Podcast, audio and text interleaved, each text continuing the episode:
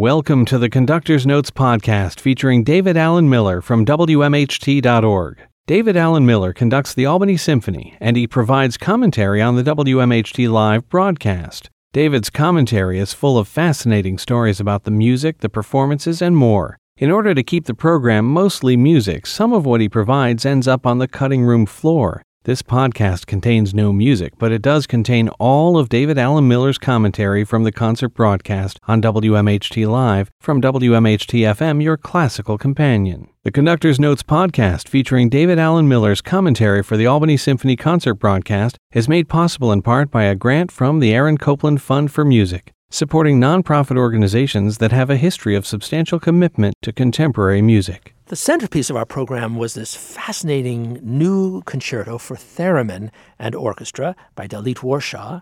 And theremin, of course, is that incredibly unusual and unique instrument uh, created in 1919, 1920, exactly 100 years ago, and first patented in 1928 ostensibly or reputedly the very first electronic instrument invented by a Russian scientist named Lev Theremin.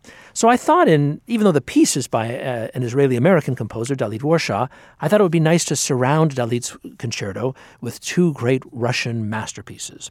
So we began with a gorgeous little overture that I've actually never done before. It's the overture to the opera Prince Igor by Alexander Borodin.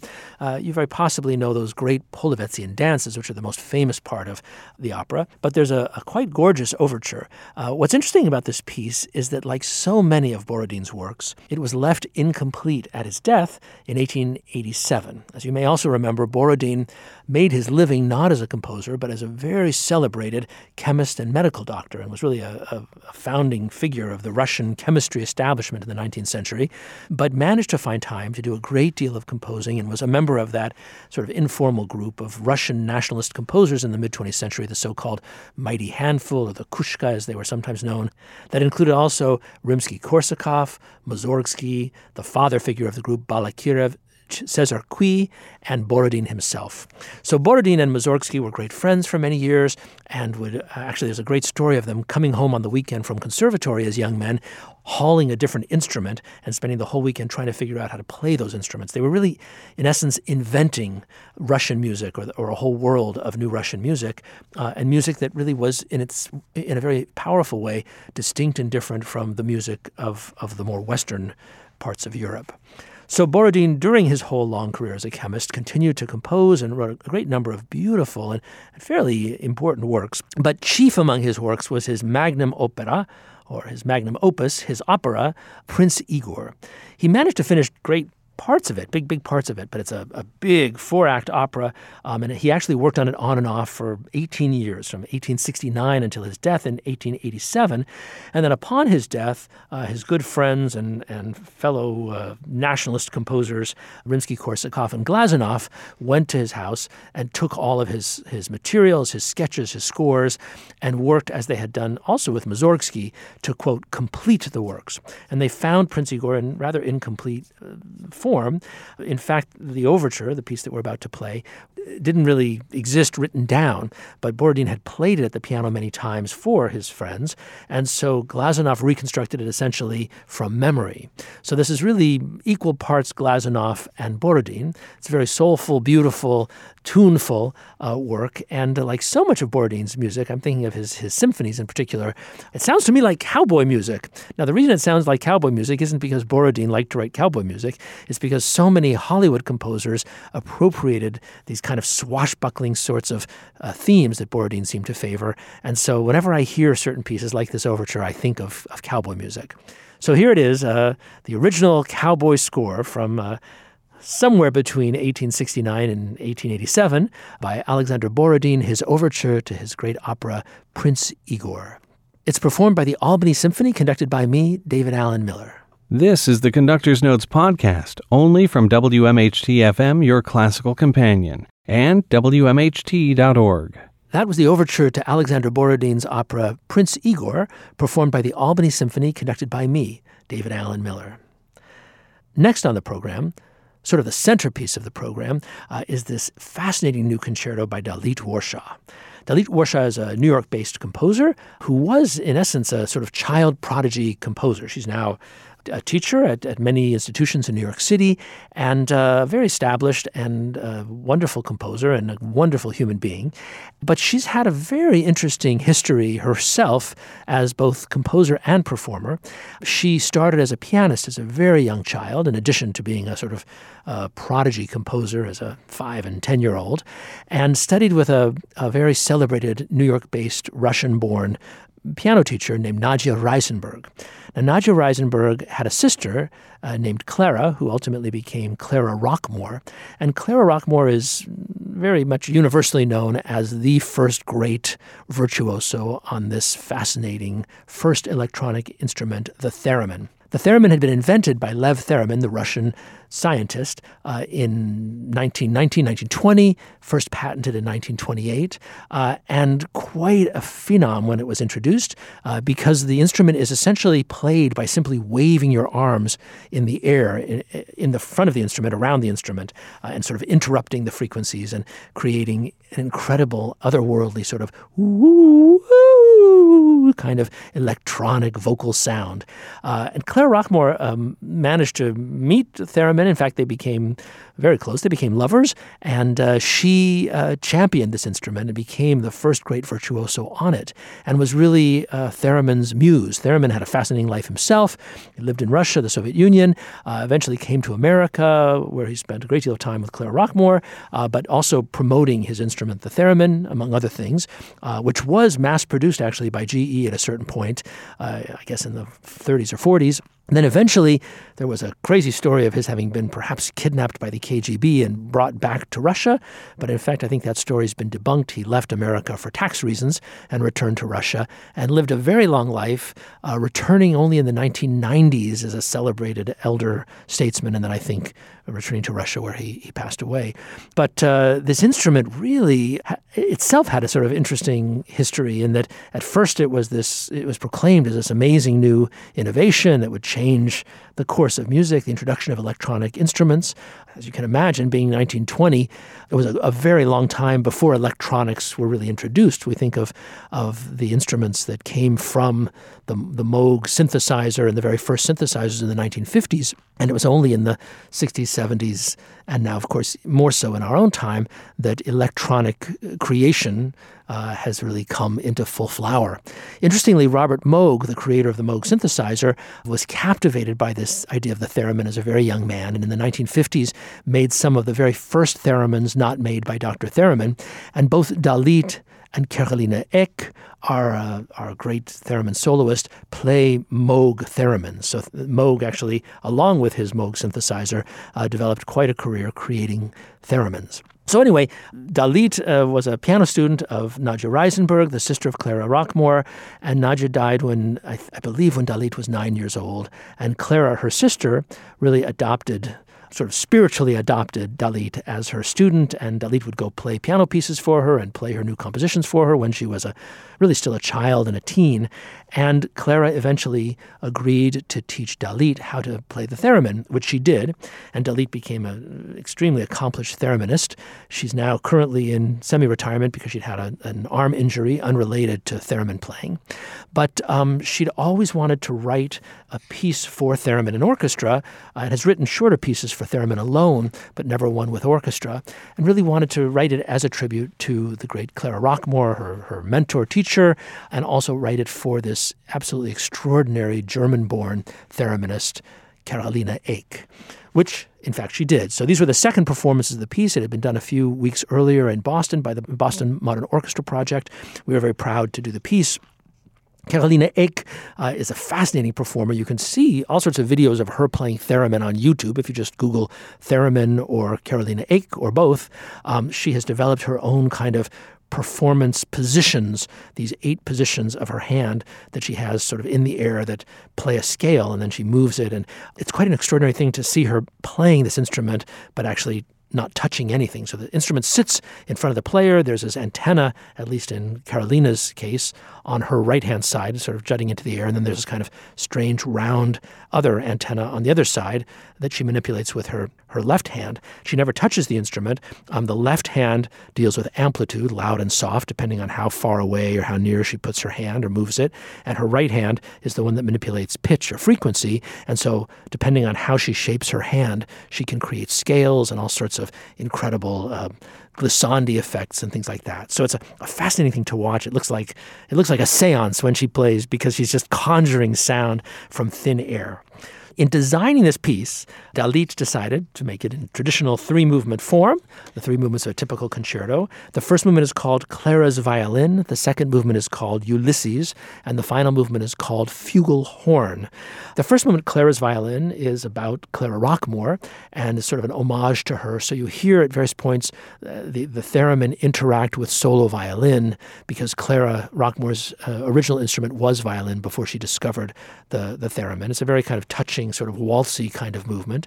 Uh, the second movement, Ulysses, is fascinating in that Dalit is playing with silence and melody. There's a, an observation by Kafka that uh, his reading of the, the passage of, of the Odyssey, in which Odysseus encounters the sirens, is it even more devastating than their gorgeous song that, that tempted men to their, their death, essentially, were the silences between the song.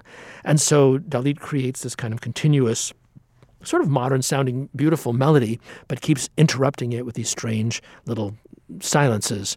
So it's this idea of playing with, with silence.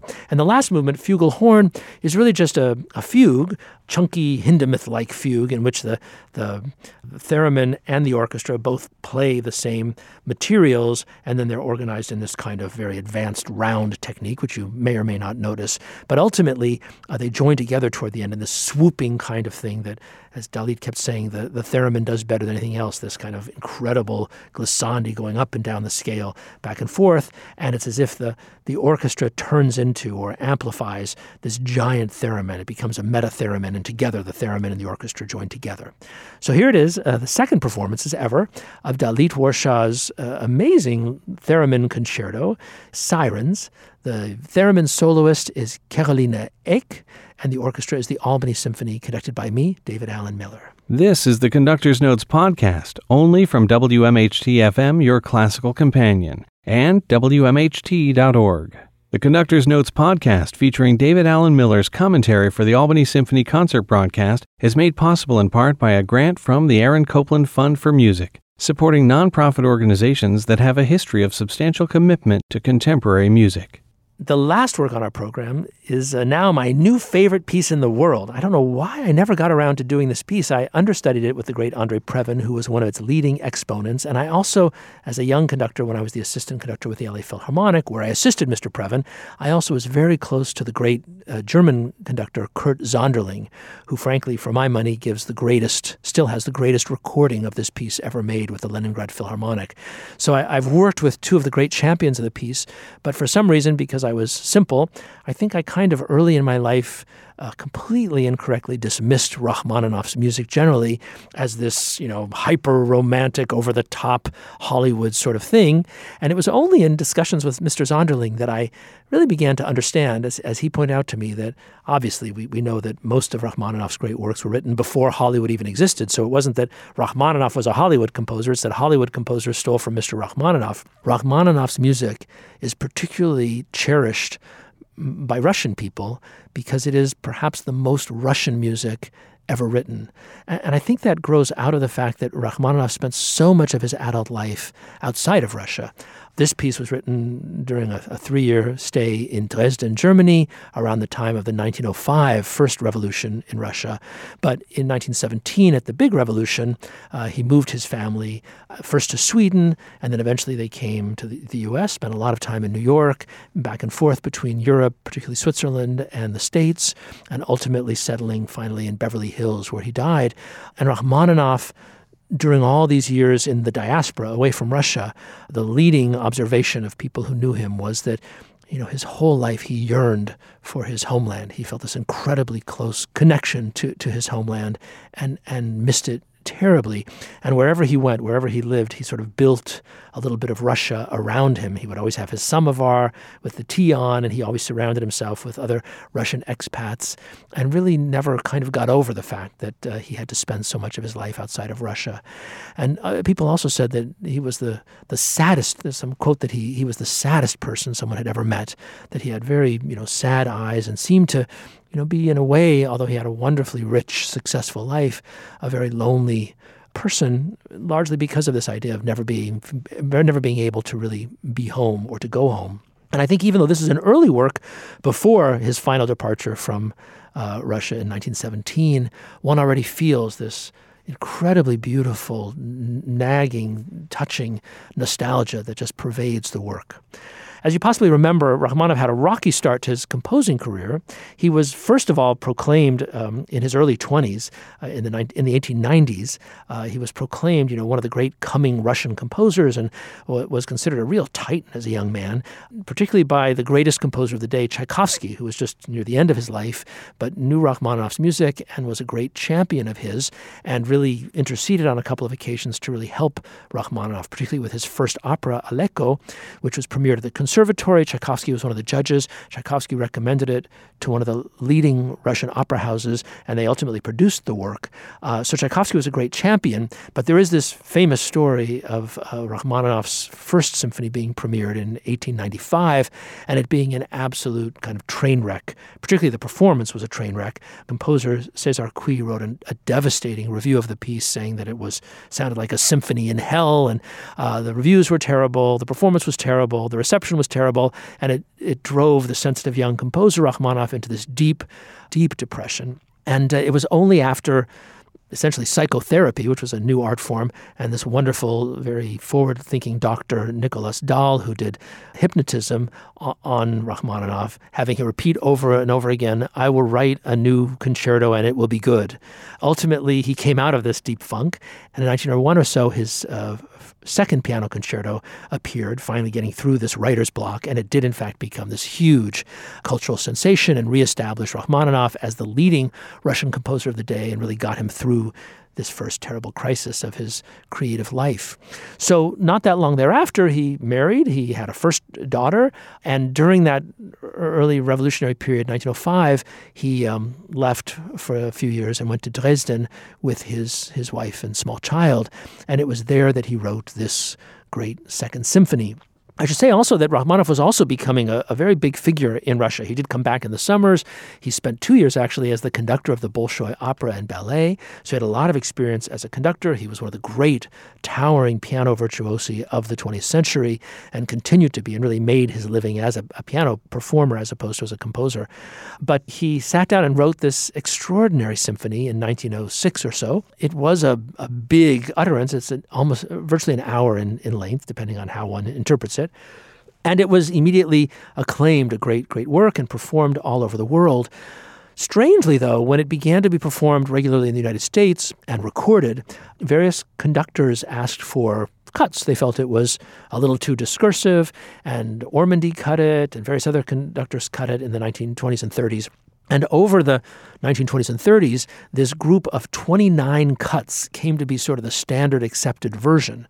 And depending on how many of these 29 cuts a, a, conductor took, the piece would go from being about an hour down to actually as little as 35 minutes in length. So it cut out almost a half of the piece, or certainly a good third of the piece. That's very draconian cutting. I can't even imagine. I didn't even look at the cuts. I have them listed in one of my scores. I didn't even want to look at them because they seemed so terrible. And to me, the idea, it's a little bit like the what I guess we call the Bruckner idea. You know, Bruckner had a similar thing where he was a little insecure about his symphonies and began to take advice, and everybody told him, cut this, cut that, cut this, cut that. So his works exist in all these different versions it's almost impossible to know what the original version is in some of the pieces. And Rachmaninoff, similar thing with this piece, that once you cut any part of it, there's sort of a question of, well, now you've sort of mutilated it. Why would you stop there? So I really chose this being my first time actually performing the piece to do the entire uncut version, which was something that really was not done from about 1930 until 1974 when Andre Previn made this kind of revelatory uh, recording in London of the full unexpurgated version. And it was viewed as this great revelation. People were like, wow, this is a great piece. I wonder why it's been cut all these years and all these these recordings are, are different versions of the cut version. So I decided, like Mr. Previn, to do the complete work. And I must say that I find it to be an incredibly compelling and uh, convincing work. I, I'd, I'd be hard pressed to know where to cut. It's true that you know the last movement is a little bit discursive, and there may be one sort of recapitulation too many, perhaps. But other than that, I think the piece is very tightly argued. It just exists in a rather large time span. The works, as as you know, if you know the piece at all, the the, the themes are so extravagantly beautiful. It's almost as if every movement, even the scherzo, even the supposedly dance, lively movement, you know, suddenly you arrive at this gorgeous second theme. Um, so the themes are, are ravishingly beautiful. The construct, the architecture, I think is quite compelling and beautiful. The development sections make sense. So I'm, I'm almost f- uh, flummoxed as to why conductors felt they had to cut it, uh, other than to fit it on a, the early 78 recordings. I think that may be how it got started. And then it sort of ended up existing beyond that that need. But it's a, great puzzlement to me why people would cut this work.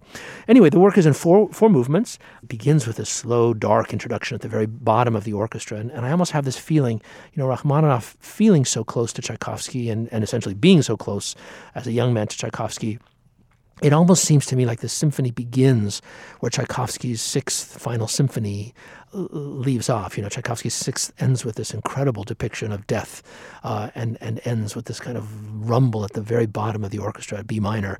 And here, this piece begins in E minor, sort of climbing out of that same world. And uh, in the opening introduction, Rachmaninoff lays out all the kind of thematic fragments that will then become the main material of the entire piece. So it is very much, very well organized, I think, structurally.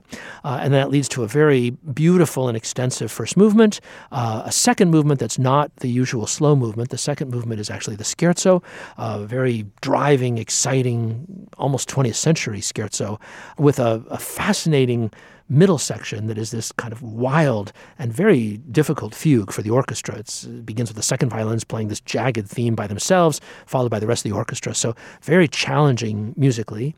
And then the, the scherzo returns.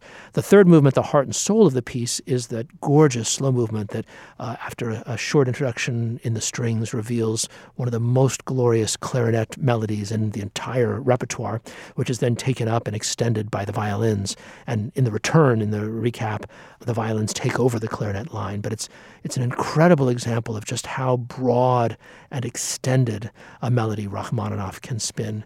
It is just the most beautiful music in the world. And then the last movement is a really quite extravagantly f- frenzied I almost think Wagnerian or Straussian sort of utterance.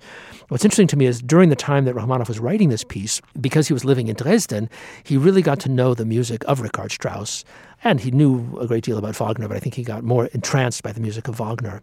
And what's so interesting is that even though Rachmaninoff's music almost sounds like it came before Richard Strauss or even Wagner, because it sounds so romantic to our modern ears, obviously he was writing this music in the 20th century after so much kind of modern sounding music had, had already been created.